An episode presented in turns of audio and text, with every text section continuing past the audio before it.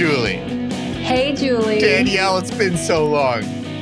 It, I know. It's really very sad. Um, and first of all, let's just take this opportunity to apologize to our listeners because I. I always think no one's going to notice if we skip an episode, but then the tweets start pouring in and people are demanding their fix of Hey Julie. Who can blame them? I mean, Yeah. who can blame anybody these days? It's I I think there's like a level of understanding. I would hope there's a level of understanding. It's crazy time going so. on. Danielle, you're going through a big move right now. Of international move. international. Yeah, exactly. Dealing with I'm an international woman of mystery. You're in international waters as we speak. We, no one say Yes. exactly where you are, but you're not uh, under the jurisdiction of any nation, No. And except for Hey Julie Nation. Exactly. Plant the Hey Julie flag. You know, people people were very understanding in that they were like, you guys don't have to talk about Big Brother even anymore. because ostensibly this is a Big Brother podcast, even though we talk about a lot of more important things, such as a tweet mentioned Grover Johnson. Oh, yeah. I mean, the we, unicorn. we've or- been gone for two weeks, and I, I, could we recap two weeks of Big Brother? Sure. I mean, I think, but I think there's a lot of other news as we Yeah. transition. Hey, as Julie said last night, less than two weeks, right? Uh, so Less we have to transition into the November, December, and beyond content. Uh, you know, it's been a huge week in the Sorkin verse, as as Danielle. Oh my gosh. Like, you thought one so- piece of Sorkin Sorcon was out there. No, we got we're getting two pieces of Sorcon this week. Um, the neighborhood is coming back, season two. Thank Or season God. three, Wait, or- it's only Oh, season no. two? No, Oh, no. it's got to be season Sorry, I was getting confused. The unicorn is coming back, season two. Right. CBS has Okay. let me know. Do you think that The Unicorn is such an important hit show for CBS that they have gone into full COVID protocol in order to maintain their filming schedule? Yeah, a hundred percent. That's that's how big a show it is for them. I watched the first episode and then I um, stopped doing that. I can't believe you watched one. Well, because I had to confirm whether it was actually a threesome or Oh, just yes. he was a unicorn. And it was, you were wrong. It was not a threesome. And uh the show's worse off for it, in my opinion. Wait, can we very briefly just discuss Aaron Sorkin's new projects?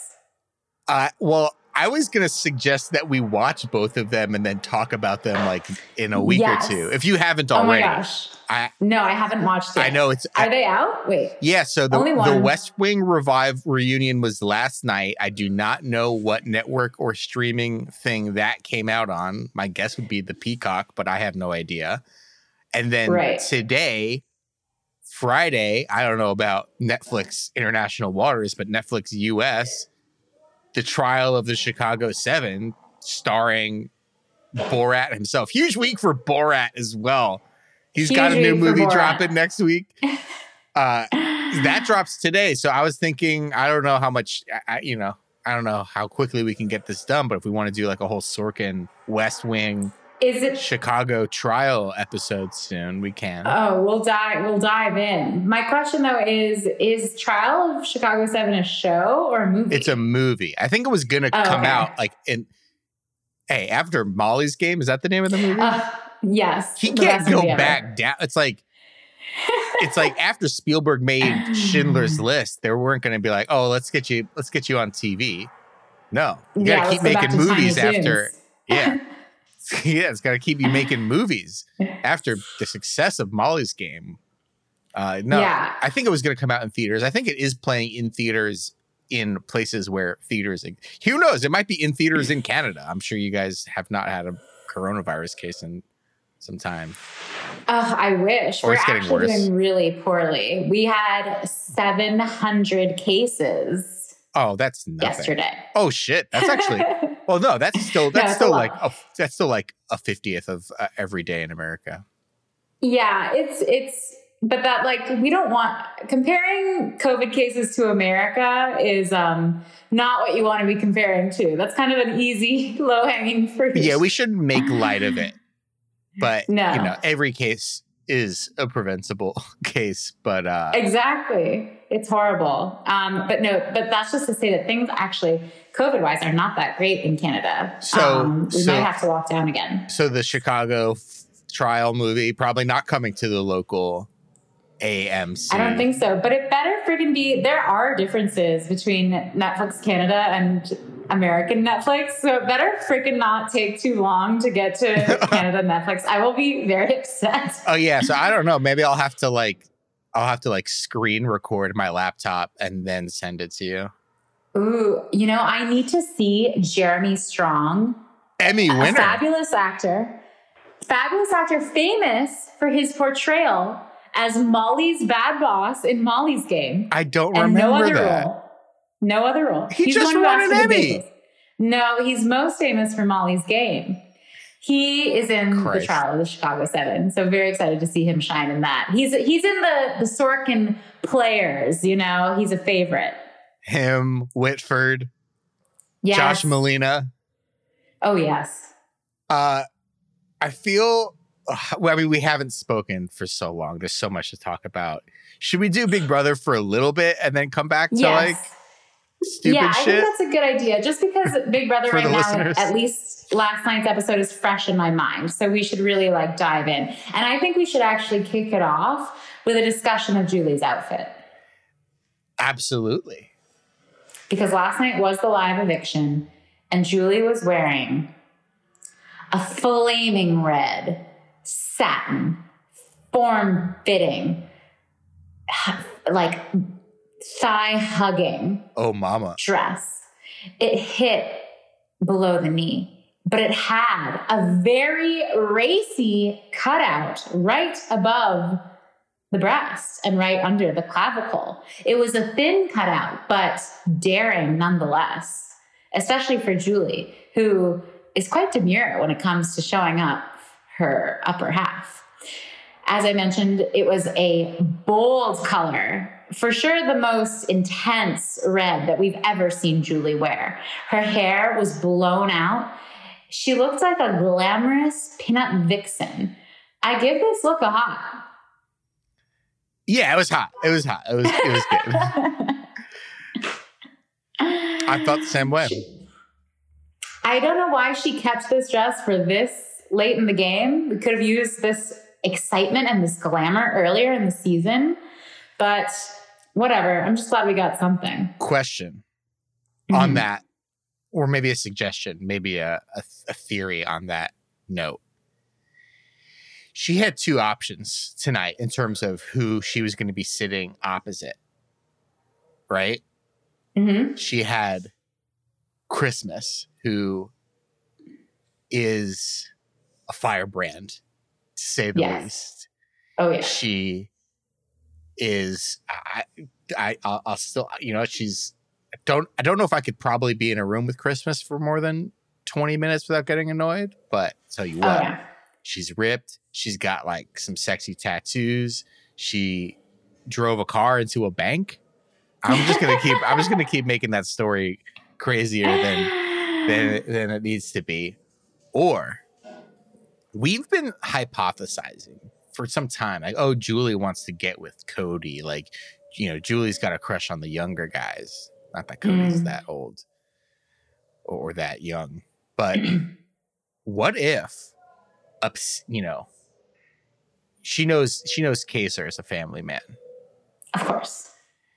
uh, what if she's just not she's just not getting what she needs at home, so to speak, Mm, with Les? yeah.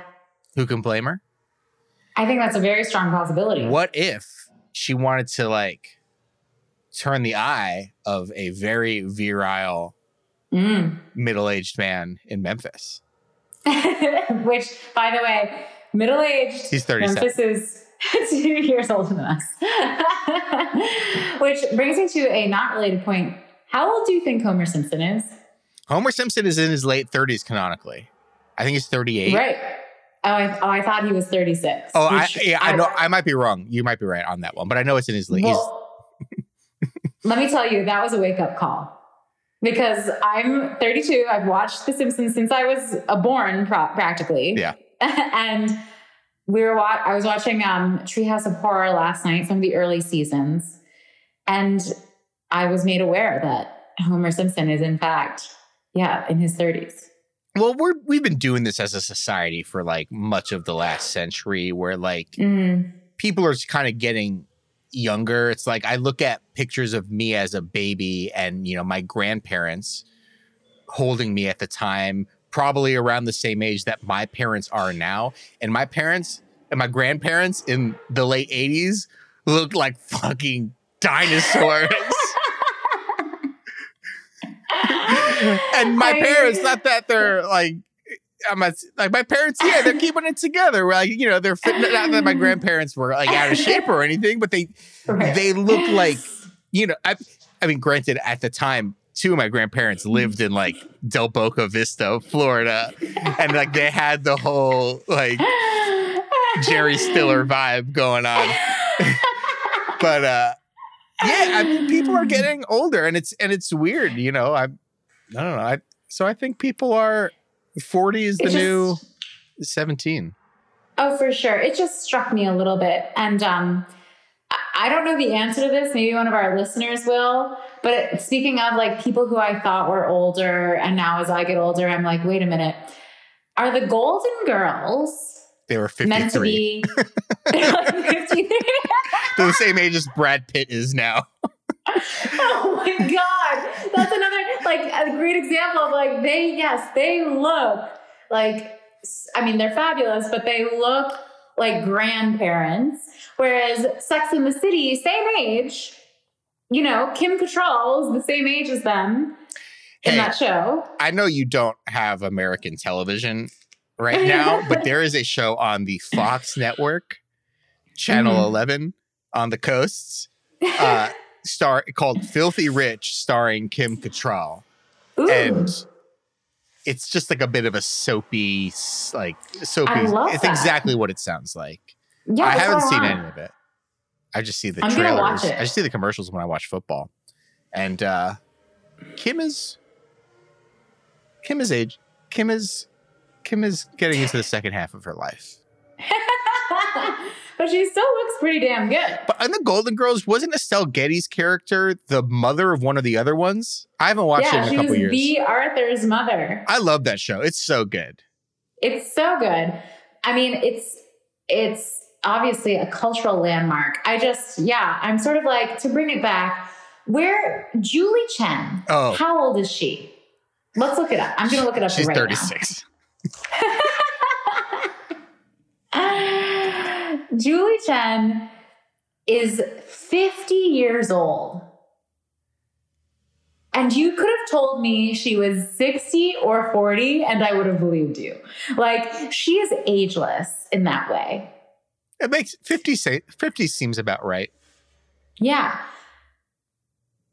That means she's been hosting this show since she was 30, right?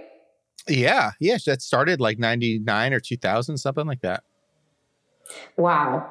I mean, I know we're all over the place with this, but just props to Julie for keeping it tight. I want to keep going on this a little bit because I've just felt this. I've been uh, living in my apartment by myself for the last six months. It's a long story about virology. I won't go into it. But Mm. uh, have you been? I've been watching a lot of movies and stuff. Uh, have you watched any movies that you used to watch a lot, like as a teenager, and now these movies are twenty years older, and you're like, I kind of agree with like this character's parents, who we're not Yes. supposed to agree with. yes. I don't know which, like, I can't name them specifically, but yes, that's why I thought that about Homer Simpson. It's because I was like, oh, he has got his life together. You know, and he was always supposed to be a loser, but he owns a house and a car. He has a stable job. He has three children who are turning out great. Well, this is the. I mean, and a wonderful life. I mean, The Simpsons, even though they all have like iPhones now, like that show is completely unwatchable to me. But I mean, back so it was create the first I think it was created. The first shorts were like on the Tracey Ullman show in '87, but I think the show itself, when it was spun off, was '89. Was the first season? I might be wrong, but somewhere around there. Like, but that's such a like we're truly in the final grasps of like the uh, American middle class and American dream and stuff. But like that was back in the day, and I know he's like the the representation is like extremified, where you can have sort of a low skill worker, right? Mhm. And he's obviously hilariously low skill. And what a what a what a hilarious job for a low skill worker to be in than the safety protocol manager of a nuclear power plant. Hilarious. But like generally, like it's like sort of this central middle America Americana, right? Where like a guy like if it took place in Detroit, a guy like Homer would be working at a car factory or a window like a window glass making factory, something like that. Yes. And, like, those jobs don't- American Factory. Yeah, yeah, those- none of those jobs- really exist anymore. And it's like now Homer, at least started that show now, Homer would be like, he'd be like, he'd have like the the three iPhones on the front of his car because he's driving for DoorDash, Uber Eats, and one of the other ones at the same time. And it's just, uh, And his kids would be called Grover Johnson. oh, they would all be called Grover Johnson. Alexa, Yes. but like A L E C K S A, and yes. Brooklyn with two Y's and two N's. Yeah. It's it's just shocking that I mean, this is really just about our own mortality, isn't it, Brett? Uh, yeah, I don't know what it is about Big Brother. Probably because I started watching Big Brother when I was so young. When I, well, not that young, like a teenager. So that's why, like every year, it's on every summer. The contestants change, but Julie stays the same, yeah, and I change. yeah. I mean, it's like it's Fleetwood Mac. Obviously, has been in the been in the oeuvre mm. lately. Oh, I know all about it. Landslide. You know, I'm getting older too. well, speaking of the old fart of the house, we can go back to BB very quickly and tell you that Memphis did get voted out. I mean, so Thursday night opens, and it's. I, I mean, I follow on like Jokers, and I follow on Twitter and Reddit. What's going on in the house? Right. I, I don't watch really. Danielle and I only watch the Thursday episodes now. It's Let us remind you this is the premier casual podcast. for years, I've mm-hmm. watched every episode of Big Brother. And when they do the solid four and a half minute intro for every episode that goes back, like the announcer is like, four weeks ago, Tyler won HOH. I'm like, whoa, that's, oh my God, do we have to do all of this right now? Fast forward, Yeah. fast forward, fast forward. I now love the four minute intro that like goes back Mm. weeks. And then Julie's opening thing is Christmas in Memphis. One of them is about to be blindsided. And I'm like, hell yes, this is going to be a great episode. I think both of these people really deserve to have the like their their confidence taken out from under them. So I, I Oh, was all in sure. from moment one on Thursday. I I have to say I felt the same way. And I really think that being a casual might be the way to go about oh, watching Big Brother. oh my Because not only that, but they they bring up certain things, like they brought up the wise guys alliances, and I was like, oh my gosh, wow, okay, that makes sense. Even though I'm pretty sure that those alliances weren't that big a deal. No alliance is that big of a past deal. From my past life as someone who Yeah. watched the feeds and cared about such things, I don't think that it mattered that much. But the show has decided to make it part of the narrative, and I say thank you, show. I need a narrative to cling on to because you know what? Exactly. I I only I only have time. I got kids. I got the minivan. I got it. I'm driving for DoorDash in the in the evenings. I got, you know, I, I, I got to keep it casual. Exactly. Keep it casual. That is our anthem of 2020 and perhaps 2021. Um, Probably. so I just, I totally agree. I was like, okay, great. I get it. Oh, and you know, I was like, wait, who the hell went home last week again? Yeah. Tyler, they gave us a jury segment so I could remember. Thank you so much. Danielle, they gave us two jury segments this week. Yeah, which, Let's like, can we back it up a little bit because I know you're very disappointed in the jury segments this am. year. I have a whole rant. let's do that because let's maybe take a, a trip back. Let's Mhm. get in the DeLorean. Let's go back to Mm. last Thursday. First of all, Julie, she was wearing a picnic dress or like a fold out chair. I Beach liked chair. it actually. I can't describe it because it's too fuzzy in my Oh, mind God, now. I have yeah. to be really fresh when I give the play by play of Julie's outfits. But I remember we got a couple tweets about how they didn't like it. I liked it. I thought it was fun. Yeah, it was fun. I, I, thought it was hot. I give it a hot. I wouldn't say it was a hot. Sorry, as as uh, so I also live. I also live right by this strip of uh, in LA where there's like four motorcycle dealerships slash motorcycle repair shops. Uh, all right next to each other. So, and I live on this kind of weird, empty, sh- like back street. So they all like after they're they're tuning up the the motorcycles. They all like test drive them up and down the street. So it's just a lot of like low rumblings and and and men with ginormous, ginormous sexual organs just Oh yes. showing off their hogs. Anyways, what were we Oh, talking yeah. about? Oh, Julie's Just picnic Julie's dress. look last week. I yeah. wouldn't give it a hot. I would say the dress was fun though. And that you know what? Sometimes we just want to have girls just want to have fun. Yeah, it's not all about looking hot to the guys, right? No. Oh no. By the way, oh my god, we are so bad. But Brett, have you watched The Vow? I have not. well, I heard it sucks. It does suck. It's so long and drawn out when all you want is the action. You want like show me Keith Raniere like being an asshole and then show me this group of people who defected taking him down. That's all you want from this. And none of that happened. Well, it's just now. It's seven episodes in, and they just showed Keith Raniere go like tell a group of people, "I fucking hate women." So it took seven episodes to get to that, and they just renewed a season two. I saw that today. I was like, I thought this was like, I thought this was Wrap like a.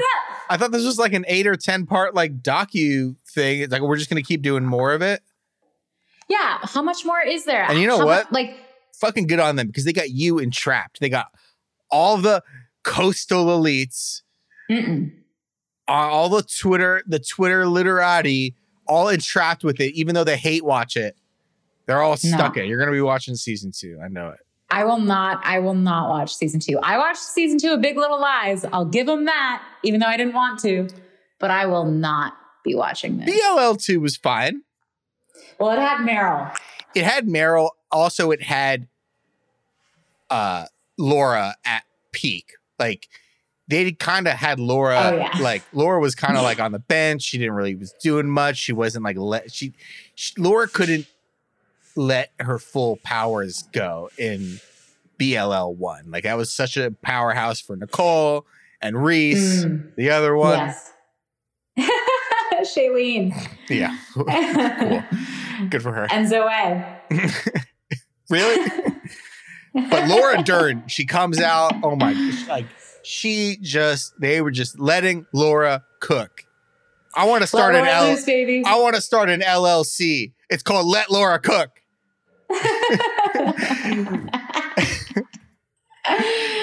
she was cooking with gas last Yeah. that season. Oh, yes. What were we talking about? Ah. Big Brother. Okay, jury segment. So there was a jury segment last week. Can you just go off on it? Because I don't even I don't even care about it. It's So just. I have a theory about it. It's not a theory. It's right, but I'll let you do your thing. I'll let you cook. Well, yeah, here's my thing. The producers of Big Brother, they they think they know the audience. And they think they know me. And they they're like every year they approach the jury segments like, oh yeah, like tantalizing because usually in jury it's very exciting and at that point it's usually all the people you like from the show. Like all the fun people get sent to jury first or all the people who start drama get sent to jury. So like jury house is so much more exciting. There's fights, there's controversy, there's polarizing figures and the producers know that. So they give you a little taste and they say, "Ooh, stick around for the jury segment." And every season, every season we've been podcasting, we've been like, "Hell yes, we want more jury. Put cameras in the jury house. Like it's the best." and that's how bad this season is, is I was like, I don't want to see the jury. I don't care. Like it is going to be boring. And it is. There's nothing new to be learned from jury this year. There's no like bombshells.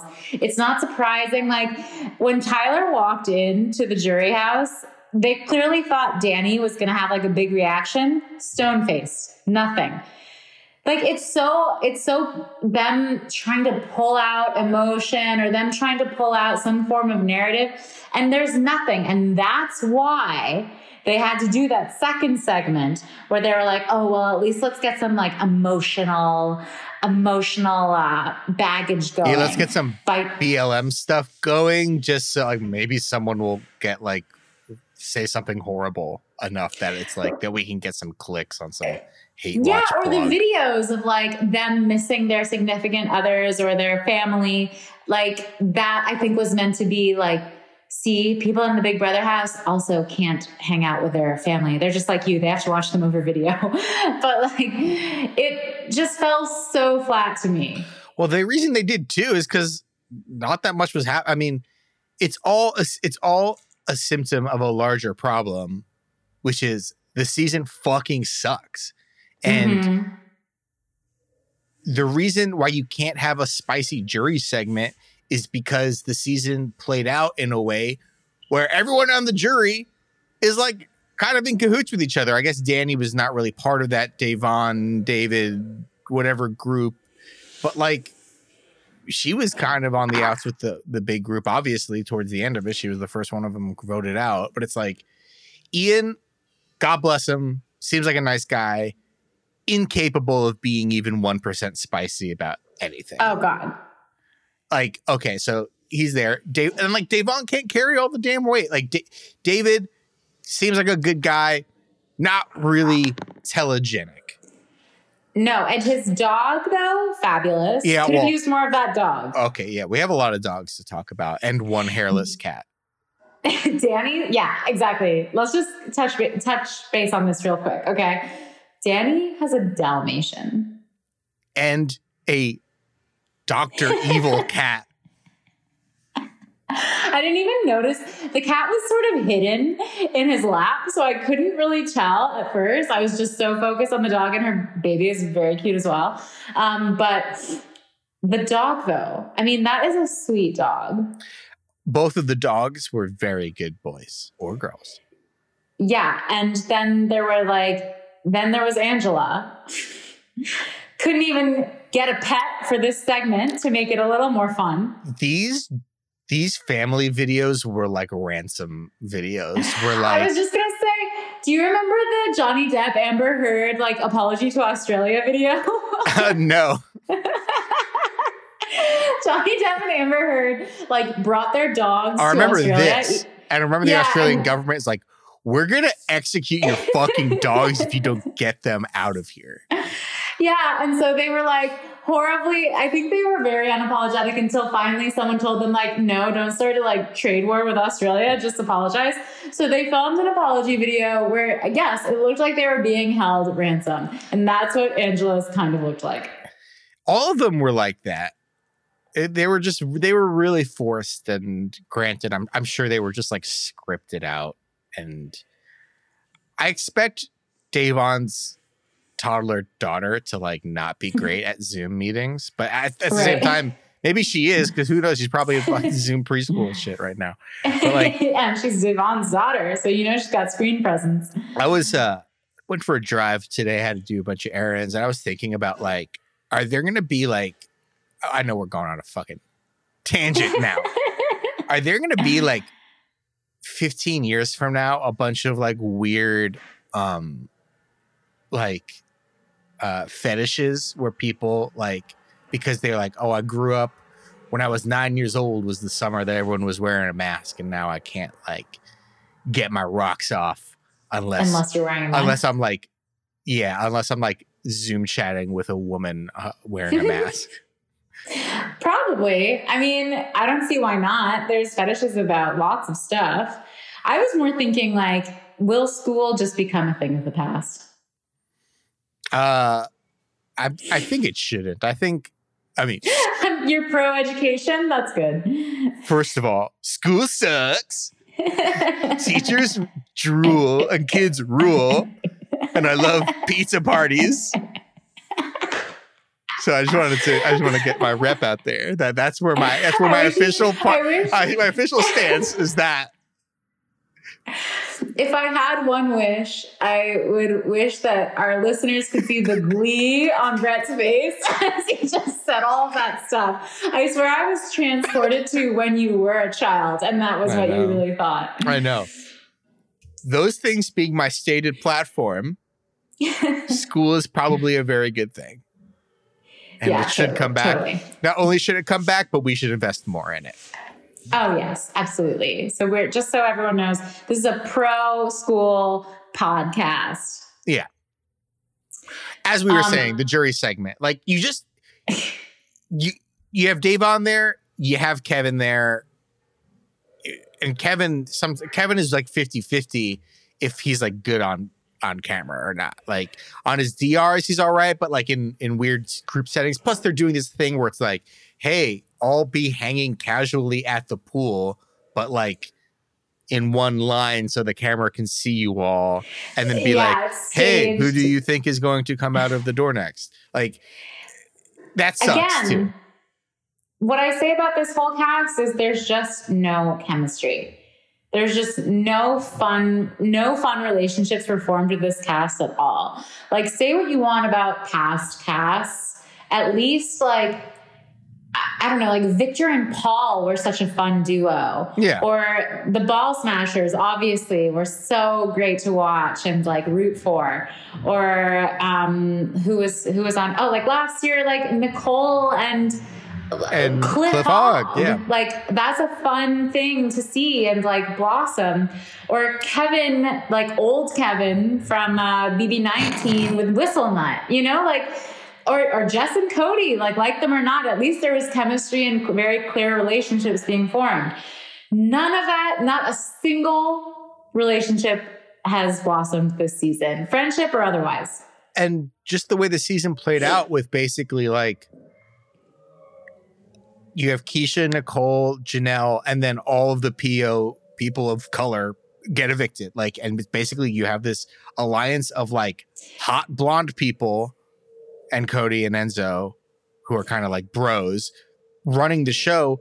We'll see what happens next week when David and Memphis are in a room together. Maybe we'll get something there. But it's like when you have all people who are generally cool with each other in the jury, there's nothing, and Ian, like, there's nothing to be fucking spicy about. And Danielle For sure. Dani is like, and she's got the, she's got the tools, she's got the capacity to be spicy and shit, but she's like an old woman. She- she's as old as Homer Simpson. But but she she's old enough and she's done this enough that she's like, yeah, I'm sad about this stuff, but like she doesn't. She's not really gonna hold anything. No, you know what she cares about? Her cute dog, her her cute kid, her husband who's hot, and her hairless cat. getting alopecia medicine for that cat. Wait, I just want to say I'm going to correct myself already. The like obviously Janelle and Kaysar were a great relationship, but they were so short lived and not in jury, so they don't count. And Day and Bayleigh, but dude, I forgot Bayleigh was even Oh, gosh, on the yeah. show. It feels so long ago. I mean, last week feels long ago. Like I was watching that jury segment last night, and I was like, who is gonna come out that door? yes. Every week is every week is fucking eternal. Yeah, it's a mystery. But so so jury was just a flop, and yeah, it was two segments worth. And then for the as for the rest of the show, Yes. I think we need to discuss.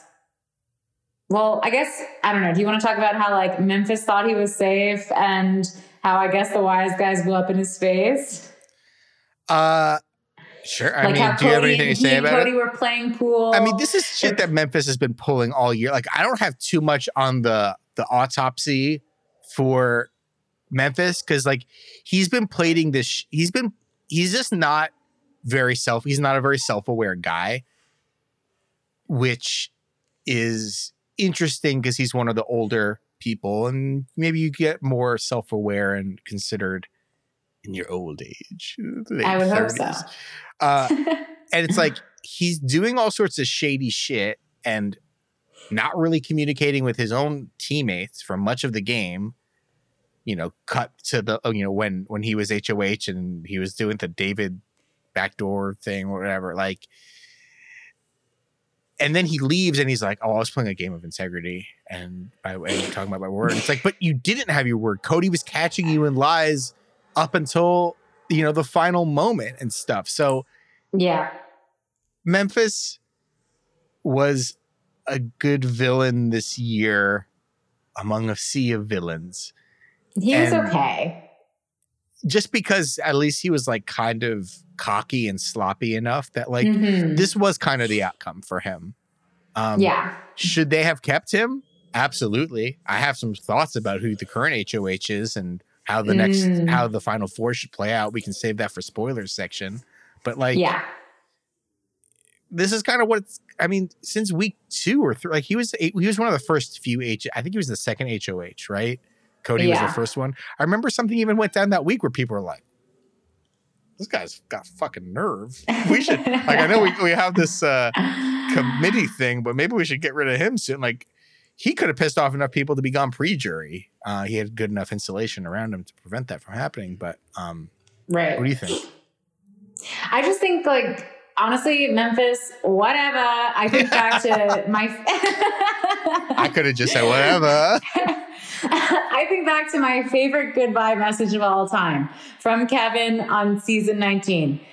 Memphis, have a great summer. Take care. Goodbye.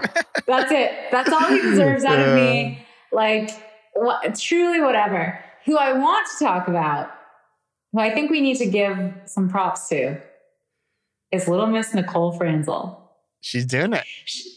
HOH and POV in one week. So she owned the week. Oh, yeah.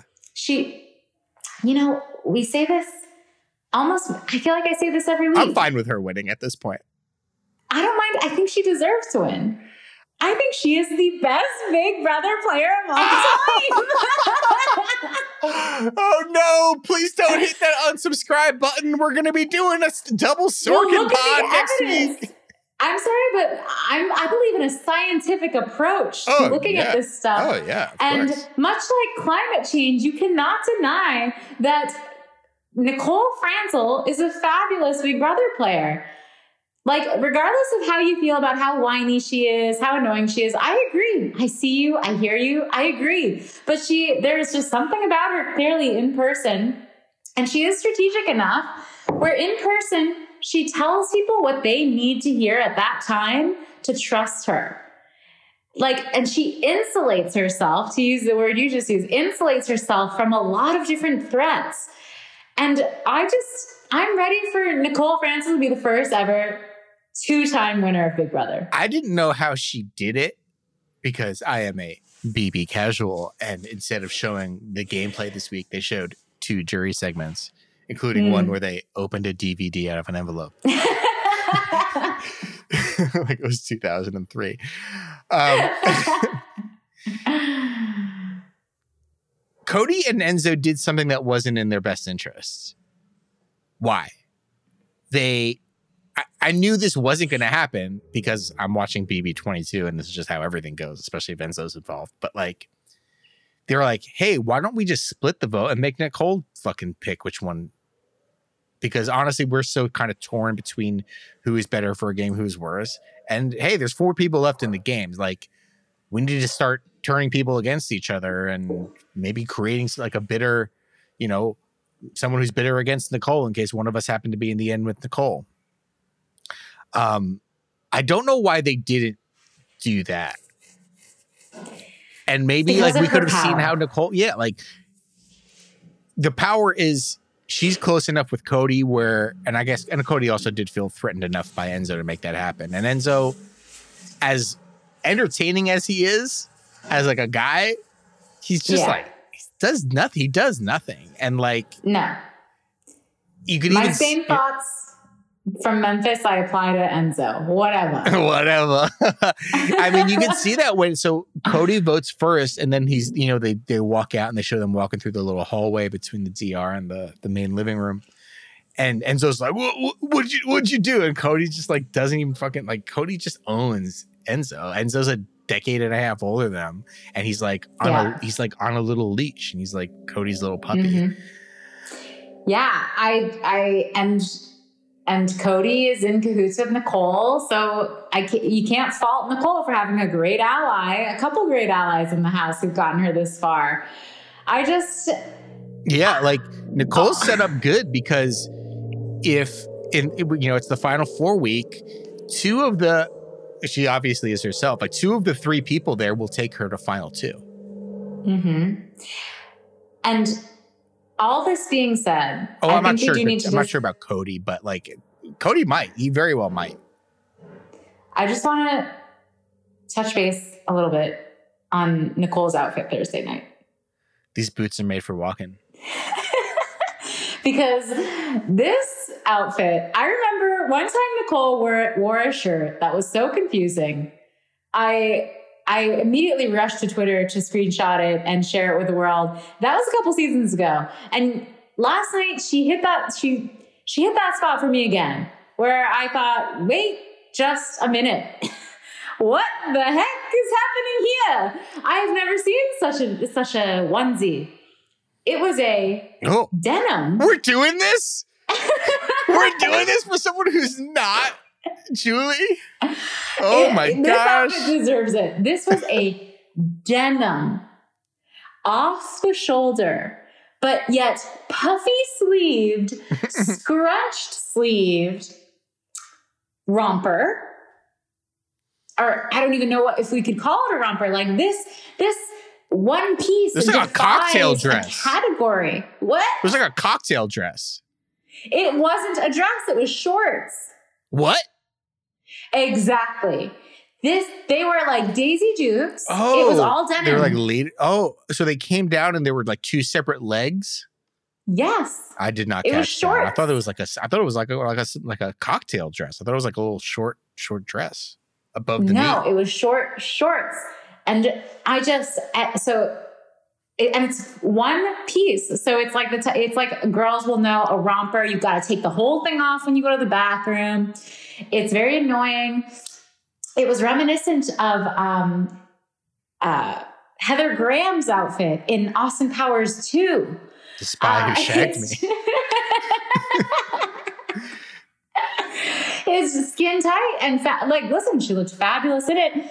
She had, as you mentioned, white cowboy boots, and her hair was blown out. She looked beautiful. This outfit was so confusing, so shocking to me that I have no choice but to give it a hot. Danielle, let me tell you, like we've seen we've seen our girl Nicole, our our number one our number one favorite player Nicole Franzel, go from a girl into a woman oh yeah. in five years. Like when Nicole, and I, I don't mean this like in a demeaning way. I'm just like legitimately asking. When Nicole came in in, in 2016 or BB16, which I guess was 2016, um, or no, it's tw- uh, whatever. Who cares? It was earlier. Yeah. Yeah. Um, was she like a little bit chubbier? I don't She like- I don't know. She Maybe. felt like she had like a like so. a fuller face. I don't know. It feels like in the feels like she's like slimmed down a bit, and like I, I, I Mm. don't mean this in any way other than to say like, you know, we saw this in the in the in the blackout com- competition when her her raw sexuality pulled her her pants her sweatpants off. It got stuck in the the the, the tar or whatever. Obviously, because she lost so much weight they couldn't stay on. historically many men have been interested in her in her in her Mm. maybe not this season but uh you know hayden corey victor obviously she's a very attractive young woman Oh, that's never been a doubt. That's never been for every season. She's always been as cute as a button. But the the fashion choices have been very hit or miss among contest all contestants. And I just this outfit was just so extreme for her that I had to call it out. Thank you for thank you for doing that i, I hope, needed to flag it. I needed everyone to like just take an, an extra minute I hope our listeners appreciate it. aren't offended that you know like you did a, a dress re- re- review on someone other than julie chen I I hope so too. But listen, we're just breaking all the rules on this podcast. You can't hold us to anything. No, you can't. You can't. Um, is is there anything else about the episode that you want to discuss? Uh, Christmas is, is really lame. She's so fucking lame. I don't even want to like entertain. She's so lame. She's like, in her speech, she's like, Julie, you're looking good tonight, or I'm looking really good tonight. I forgot what the fuck she said, but it's like, but I'm not quite ready to see you yet. It's like, Yeah. stop it Ugh. with this like cutesy school project voice. Uh, it sucks. Um, And Julie hates it too. Julia hates Christmas. Uh, I don't. One more thing, I guess, on um, this is going to be a bit of a side a side note. I, I don't know if this is going to go too long. Uh, before we, I imagine we'll get into spoilers and questions, right? yeah. I don't know if you're watching. What network is Big Brother on in our Global. global? Does Yeah. global is it like a one to one? Do like do they just have all of CBS's shows or like a mix? No. So it's a mix. Okay. So, Danny, are I know it's been a tough, tough year. Are you uh ready to be positive? is this Drew Barrymore's show? What is this? Incorrect. B, just the letter B, positive is a new sitcom in the Chuck Ah. Lorre cinematic television universe, starring our former. We didn't really know him, but he was kind of in the same universe as us in 2010. Colleague Thomas Middleditch. Oh my gosh. And Thomas Middleditch, who I hope everyone knows, and if not, I'm going to tell you, recently was divorced by his wife. I didn't even Because no, he was married. Here's the story. You need to hear this story. And yes, like, I don't even know if we need to say full disclosure. Like, Thomas Middleditch, I think, was teaching UCB while we were doing UCB I stuff. had never met like, him, but we were in this. I never met him yeah, I don't think I, met him either. He was like peripherally in the world, but um, and listen, who knows? I don't. So I don't know him personally, but he married this woman, when and while I don't know, a, uh, years ago, a couple years ago, he marries this woman, and while they're married, tells her, you know what?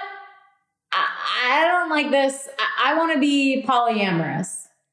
And she was like, he's a he's uh, a star. He's a big Hollywood star. Yeah, but um, if you're if you if you don't like monogamy, you should probably tell someone before you marry them. Yes, this is true.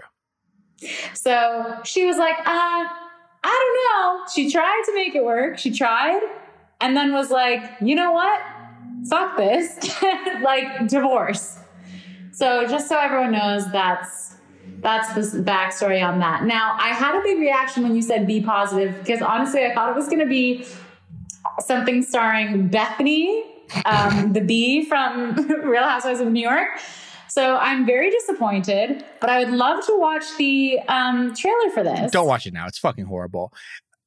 So he's like needs a kidney and I guess his or some shit. And he Oh needs a God. he needs a he needs a donor who's be positive. And uh and he gets matched and he's it's so interesting because if you watch like the the Middleditch and Schwartz um shows on Netflix or whatever, he's such like he's such a brilliant comic performer. But whenever is, like, in sure. scripted, they always cast him as just like this meek, neurotic weirdo, and like I just don't think it's really his strong suit at all. Anyways, uh, no, so he's, he's, like this, incredibly talented. he's this he's like the doing the same thing that he was doing on the HBO show that I didn't really watch. Uh, he's like this meek, like, oh, what are you doing? kind of guy, and his organ donor is like his long lost cousin or sister or something like that. And let me tell you Ah. what, she's a bit wacky. And you know, they're going on some of they're they're living their lives in some sort of way. Like I don't under like it's a very, very loose like reason for two people to like be together. Like if I needed if I got into a car crash immediately after this and Yeah. like needed a new heart, I believe they pro- they they would try to find a heart that's like from a recently dead person, of someone my Mm. you know who matches with me on my blood type and the heart is good or whatever. I wouldn't have to like live with them in like a sitcom scenario. Like I, I I've never heard of that where it's like, all right, you're getting a kidney from someone. Now you have to like live with them and go on an adventures with them for 24 episodes a year. Um, seems a bit weird to me, but I'm just trying to be I- positive. Just be positive. I thought that the natural thing would be to not make her related to him, make her a potential love interest. Oh, Will maybe. they or won't they? Honestly, I've never really watched the commercial with audio on because it, it Oh. is so commercials to me and especially commercials for new CBS sitcoms are a bit jarring to my very sensitive psyche and uh maybe they aren't maybe they aren't related Well, I'm I'm gonna watch it and I will report back next time we record. please do please do Shall we get into spoilers and questions? yes please Um, well, spoilers. All you need to know is Enzo one HOH boring. okay but That's since we're not going to do a podcast for another three to six weeks like do you want to discuss this at all do I want to what? do you do i want to do you want to discuss that at all Um, I just think that's very boring. Um, I but every option was boring. So who's he gonna put up? He's gonna put up Nicole and Christmas. Yeah, fine. It doesn't matter because it's the final four week. He's made it to final Yeah. three. Congratulations to him. It doesn't. It doesn't really matter because it's all about who wins veto. Is the only is going to be the only vote caster. Oh Um, yeah. So by the way, it just happened. He put up Christmas, and she's crying. What, like she doesn't even know fucking crying. Big Brother. Like, didn't she get to final three two years ago? Um, it doesn't matter. It's all about who wins final four veto. Anyways, it doesn't matter who the nominees are. Can I just read you this Christmas quote that happened like just now? Please. Okay, she's sitting in a room crying alone, and she says, Cody has a fucking issue with me, and I don't care. I think it's funny. I think it's even funnier that I can get under his skin. Oh God. Very like I love, I love like I'm not even mad. I think it's funny. I love that. yeah, I'm not even mad. That I'm style. crying and I broke five glasses. I'm not mad. It's actually it's actually a joke on them. It's actually it's actually funny and I'm laughing. Um Enzo, Um, my my my dude. The only way you win this game, Enzo, is if you're sitting next to Christmas. And same thing with Christmas. Their only chances of winning this game are with each other. And yeah. I know for a fact both of them are too fucking stupid to realize it. Oh, for sure. Uh, the only two winners, Cody or Nicole, will win this game because it's Yes. likely that one of them, because Christmas wants to take Nicole and Enzo wants to take Cody. Uh, Yep. so I, I, I know there's some loyalty going on there, but uh, Enzo, my dude, maybe, maybe you want to keep Christmas in this game as much as possible. It's possible. time to slice and dice. Now is the time. I mean, but he's such a like he's so lame. yeah, He doesn't do any big moves. He he would never. So there's no point. he's got some out hope. ideas about some big moves that he would love to tell you. Mm, I'm sure. Uh, let's get into some questions. From at John Howard 23. True or false? Danielle Donato is growing more stunning with each Jury House segment. True. I think she looks absolutely gorgeous. I love her style. I love her hair. I love her makeup. I will say I'm a little offended by this question because he because John Howard wrote it out true or false Danielle Donato. Like he had to make it so clear he wasn't talking about Danielle Gibson. Um, I just uh, it rubs me the wrong way a little bit. Like why can't we talk about how I'm getting more stunning with each Jury House Whoa. segment? Well, this is shades of Brett, the Brett and Brett saga of BB twenty or whatever the hell that was. just saying. When I was very offended that a concert like a like a Ben Shapiro bodybuilding guy named Brett was on Big Brother. um, we're and then from Mark four two nine two two eight eight nine. Were y'all surprised when Angela didn't plug her cookbook when talking to Tyler? Wouldn't Memphis? And then another question: Wouldn't Memphis winning have been the best, considering he's probably going to die of natural causes within a few years? See, he's not that old, guys. He's 37. He's not 37. that much older than us. Um what was the first question, Angela? Were Uh, we book- surprised about Angela? I mean, not not really, because like those those hello messages were so scripted. So scripted. Um, I'm sure she, uh, yeah, that's the thing. I bet she did mention it and they just edited it out.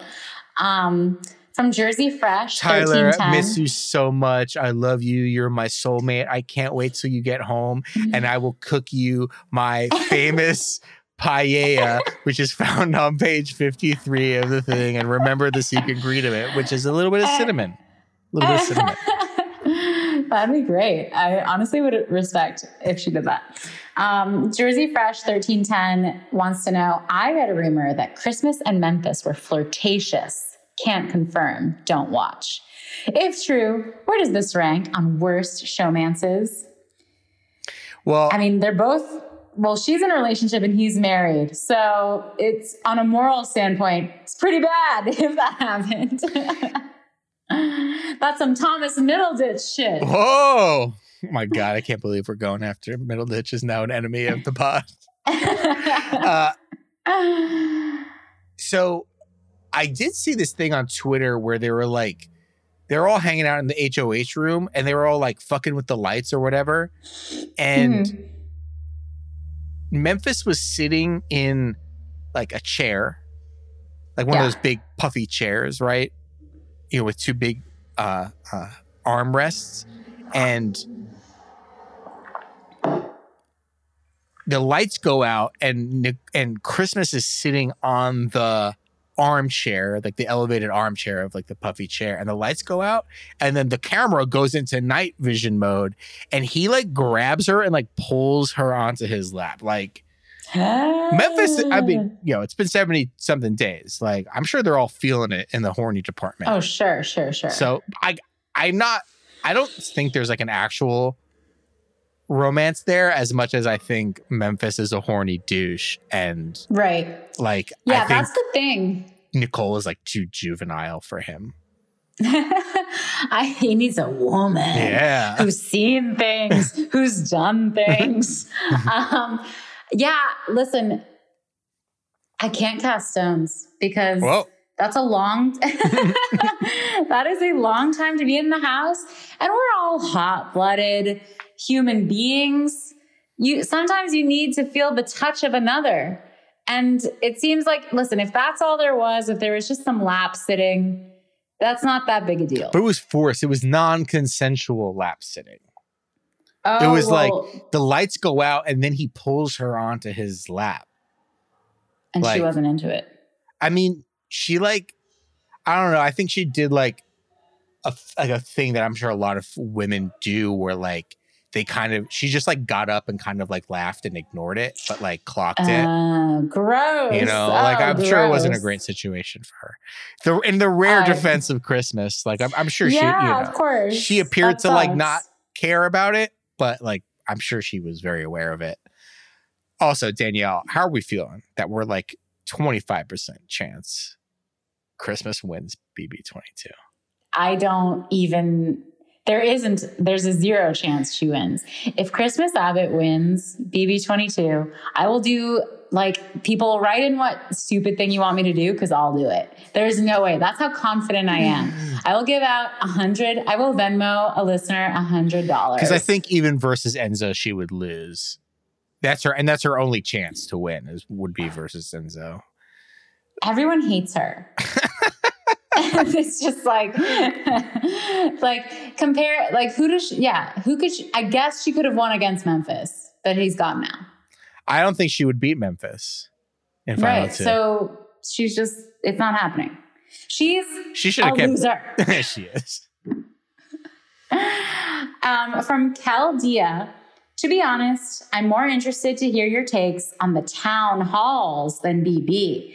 Talk about something I let's- fucking will never watch. yeah, exactly. I watch Big Kelly, Brother I'm once a sorry. week. I'm sorry to break it to you, but I live in Canada now, so that those people are not my problem. yeah, D- yeah. Danielle's fucking got the right idea. She's gone. I'm. I, I, have I like gone to the like immigration.ca.gov website like once? You know, during the quarantine. Yeah, thought about it. Oh yeah. Oh, thought yeah. about it. Uh, you know, I've had some thought about some other nations, and um, but I, uh, if you can believe it, since um, since 2016, I've known who I was going to vote for in this election. Uh, so I I have no interest in watching um any sort of political town hall debate, whatever. Like I know there's. I know some people get some uh, enjoyment or whatever, or like they get some sport out of like, oh, is Kamala gonna like clap back at Pence? He's got a little fly on his head. Oh well, like well, I I, did. care. I did watch that one. No, I did watch that. Um, so clearly, I'm still a little interested and invested. But no, we didn't. Neither of us watched the town halls, and yeah, I'd rather watch BB 22 than town hall. Yeah. That tells you how bad they are. Same. Um, from Jump for Joy. Hope I'm not too late. Here's my questions. If the house guests have to put on a mask to meet Julie as they leave the BB bubble, why don't they have to wear a mask in the jury house? It seems inconsistent to me. Just Yeah. saying. Because like ostensibly they're like in a car with they're being driven there by hmm by someone who's living in the outside world. Maybe they have to like do a night because like they they enter during the day, right? Like so maybe they stay in a Right. hotel for that first night and they do the jury thing on Friday. Like, yeah, I don't know. I mean, maybe it's because now that they're out of the fucking house, they don't care. They all die. Um, yeah, they're like, it's not on, it's not on our studio property. Yeah. We're not liable. Good, good luck. Um, and then the second part of the of Jump for Joy's question is this Thursday's strategic airtime of BB alongside the presidential town halls indicative of a Chen Moonves Abbott 2024 ticket. Christmas wishes. She wishes. Christmas Abbott is. I mean, I could actually see her running for office as like Oh, same. a libertarian heartbeat. or like a Kelly Loeffler sort of like all lives matter uh sort of district in Florida or something like that. Um She'd be in it for the grift. A million percent like, let me run for office so I can write a book. Like, so I can become a talking head. Like, Christmas is all about the grift. We know this. Chen Moonves is fucking filthy rich. She doesn't need to fucking do No. politics. Oh, but one last thing from Jump for Joy. Side note, I enjoyed some time at the site of the famous Richard Jewell incident this weekend. Very nice weather. Very nice. Good glad to hear that Atlanta's got some nice weather. So Um, like and boots on the ground dispatches from the Richard Jewell location. from Millennium Park in Atlanta or whatever the hell it's called.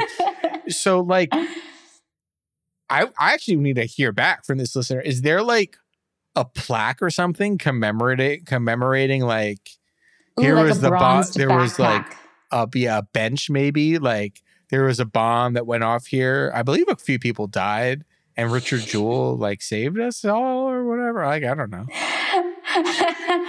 Richard Jewell. Like we're gonna have to watch Richard Jewell and talk about it. you can that can be like uh you watch it and then tell me what happens. okay, I will. Um, from Mini Cthulhu, do you think the comics are an indicator of who production favors for an America's favorite winner? Rumor says that Day has already been chosen for this season. I think, like anyone else, um, production are human beings and they definitely have their favorites. Do I think that they let it? Um, I do. I don't think they let it bleed into the comics just because um, they try to keep it professional. I wouldn't know because I didn't watch the veto episode. Yeah, I didn't watch it either. I just knew Nicole won, but I guess it was BB Comics. Um, from Phil of Nine, have y'all ever skipped the end of a season because it's trash? To quote Dani, I completely stopped watching. From Julie's Christian quotables to Nicole's whining, I've given up. No, I've never stopped. As you can tell, look, we're sitting through this shit fest. BB twenty BB twenty when Kaycee won. I I got pretty. I was like really not with it Yeah. uh, when we were doing that, but uh, this is this will be tied with that in terms of me. Like, all right, I'm just gonna watch like one episode a week. I already canceled my my BB all at my CBS All Access. This is like a really funny question, and unfortunately, we're not to know the answer. But from from Sir Duke, don't have a screenshot. But did anyone notice after the veto comp this week, a bunch of the beds were made up to look like people were in them? Were they shooting some sort of B roll? Also, I expect to share in the Schadenfreude of Christmas losing. That's so funny. like Sir Duke also uh, noticed the weird close-ups in the diary room that they experimented with this Oh. season. This is a production point of view we're getting Sir here. Duke, yeah, maybe Sir Duke is the new real real Vegas for sure. yeah, for sure. From Matt May 81. Did Da'Vonne forgive Tyler prematurely in jury on his word alone? Meaning, should she have reserved forgiveness until after she gets out and watches the actual footage? Did you believe his tears? I think that Da'Vonne. I'm not going to say she doesn't care. I think she obviously cares about like Black Lives Matter and like what that movement means and representing a, a voice on Big Brother and like using the platform. Clearly, she cares about that. But I don't think she cares about Tyler that much, if it makes sense. I don't and I don't want to seem like I'm like caping for the white dude here. Mm-hmm. Tyler seems like a genuine guy. Like he was crying like a baby twice in that episode. Like I could see how much that not only the Da'Vonne the Da'Vonne thing affected him, but like he- I know it's silly and we make fun of it and we, we think Angela's a fucking dud or whatever. but like I think he actually is a pretty emotional guy about things that he cares about. And he seemed, I, again, like maybe I'm just like another white guy apologizing for a white guy, fucking whatever. Cancel me. That's fine. I, he seemed, he seemed, from my perspective, he seemed very genuine. If you don't think that, that's fine. And who knows, you're, pro- you're probably right. But like, he seems like a very genuine guy and despite like not really rooting for him either season personally i always was like i don't know he seems like a decent enough guy and in the same way that like i think cody is a, just a bit of a like skeezy douche and like i don't have to feel that way about tyler because i don't feel that way about lots of the people that he cavorts with um Mhm. so it felt genuine. That moment also, the moment with him and Da'Vonne just also felt like very performative for television. And they're like, hey, Right. do this thing now because maybe like someone will write a blog post about it on peoplemagazine.com or something. Yeah, it it I agree. I think I think Tyler is genuine. I I think he genuinely also doesn't realize how poorly that came across when he did it. Yeah. Um so he's genuine in all ways, but yeah, I don't think he's like It came across as awkward because it like was awkward. yeah, he's awkward. because they were having a moment that they should have, and maybe they did have in the house privately, but they're doing it, and there's like a cameraman and a sound guy and a producer who's like, "Yeah, yeah, but do it. Can you do it again? Like there was a there was a plane. Can we just do it again? Like Mhm, mhm. so Totally. you know. Um, I think you're gonna like two of these last, I think last three I love all of the Well, you'll love them all, but, because I um, love our From. Coma Joan, what's the over under on segments about Enzo using the bathroom for the rest of the season? I'm thinking there'll be at least four more. So we're casuals, and so we only watch the Thursday episodes. So we haven't. I have not seen an, uh, a segment about Enzo using the bathroom. And can I just say, if that's what the Monday and Wednesday episodes are like, I'm happy to miss them. They can keep them. yeah, Danielle will be like, "Oh, maybe I will watch that Trump town hall." uh, Matt May 81 wants to know Are Nicole's comic covers unfairly bad or scarily accurate? And they, I think they're honestly accurate. They're not unfair. All of the, it's comic books. They make things more They exaggerate, charactery. yeah. Yeah. It's like, it's like, yeah, getting your uh, character drawn in a park and getting upset when they focus on your features that Yeah. maybe you don't think should be that big Oh, or whatever. oh. Like, Do you have a personal experience? Um, yeah, I definitely. At Washington. Square Park. I I don't remember. I think maybe it was Central Park. And I remember like sitting there and thinking to myself, like, oh my gosh, I'm gonna look gorgeous in this.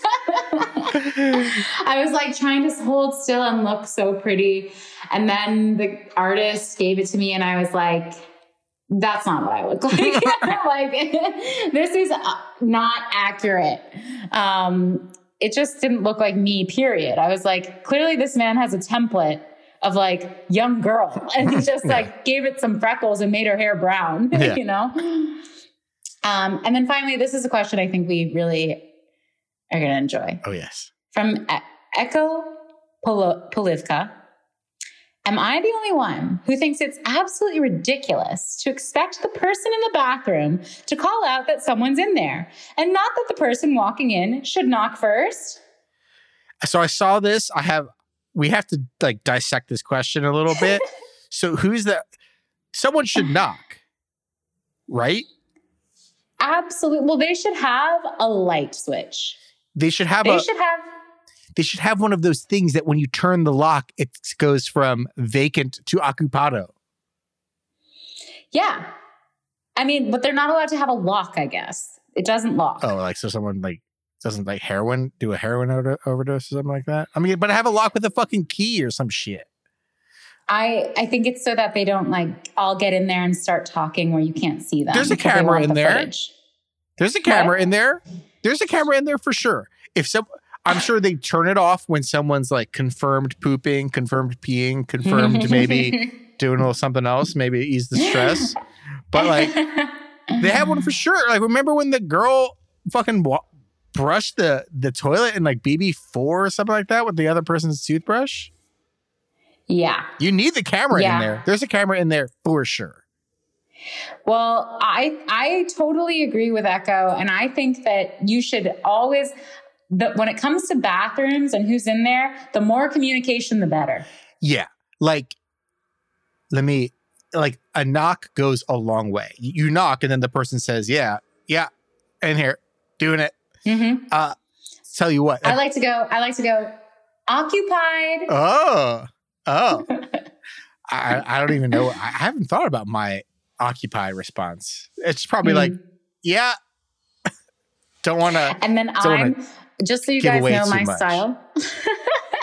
my style is when I get up to go to the bathroom in a restaurant or wherever, and say there's someone there waiting I oh, and it's like a single use single use bathroom, and there's a single use and someone's waiting. Loitering. Yeah, yeah. I'm not afraid to be the person who goes, "Oh, you knocked, right?" Or like, "Oh, oh. someone's in there." Oh! You know, like I verbalize it to make sure that they did. That's really good. Because if they didn't, and we're waiting on a fucking empty stall, I'm gonna be pissed. That is and so very smart. I yes love it. And then if I'm that person, if I go and I try to go in, it's locked. I I I give the space. I'm not knocking. I know that it's locked. I felt it. If someone comes up to me, I I make eye contact and I say it's locked. Oh. I'm just like proactively telling you like don't try to open it cuz I checked. And I'm first. So don't try to cut me. I'm waiting, you know? I have a whole I was going to go on a whole thing. I'm going to do it right now. Sorry, it's a long episode, but we haven't potted in two hmm. weeks. So I have a whole porta potty etiquette because uh, I've found myself at many music festival in the past decade. Back when I was in my young Memphis days. Mm. Uh, lots of music. So music festivals, all porta potty economy there, and uh, lots of people just don't lock. Maybe they're on mm. substances where they just like it's just not top of mind for them. Maybe they're they, they got a release and they can't think about locking. So I, i've i've certainly opened a few certainly opened a few porta potties with you know someone doing their thing in there. Yeah. And that's on them. They didn't lock it but my right. thing I always knock, even if there's that little green indicator that it's open. Mm. What does it cost you to just just two taps of the of the the finger of the knuckle. I just always do that. And so you're a two tapper. Oh yeah, two. In case you did just it's one nice. is like, oh, maybe a walnut fell on. Yeah, on no. And three is like aggressive. It's like, I know you want to come in, but I'm in here. Yeah, same thing at the uh, at the the movies the movies at the cemetery here in Los Angeles. All all porta potty system there. You just some people just forget. They're you know they they're so focused they want to get back and see how how uh, you know Thelma and Louise ends that they forget to lock. That you know just Sure. two knocks always always good. Worst case scenario, no one's there, and that's actually a pretty good scenario because like Mhm. you didn't waste a knock if no one's you didn't waste a knock if no one's there like you confirmed that you didn't put yourself and another person in an embarrassing situation Exactly. And like, let's hope we can all go back to situations where we're even using bathrooms in restaurants and at festivals. indeed indeed Well, guys, what great questions. What great comments. Thank you for sending them in. And thank you for your patience as we, ca- th- I mean, this is a super-sized episode. So oh yeah thank you. oh yeah uh you know hit us up on twitter at hey julie bb send us an email hey julie big brother at gmail.com don't know if we'll get to it but yeah you know do that we'll maybe we'll be back next friday we'll we'll see who wins the final four veto who gets evicted maybe we'll talk about some sorkin con Oh, yeah. lots of stuff Now to talk that's about exciting. anything else danielle No, I just want to say I felt blessed that Julie didn't really have much of a sign off last night. So I don't, it doesn't have to occupy space in my mind. yeah i don't think she had Um, one or i might have just She gave up. She's like the rest of us, she gave up. yeah, yeah. So- i've given up a long time ago So thank you all. And yeah, we'll see you next time. Bye, Julie. bye julie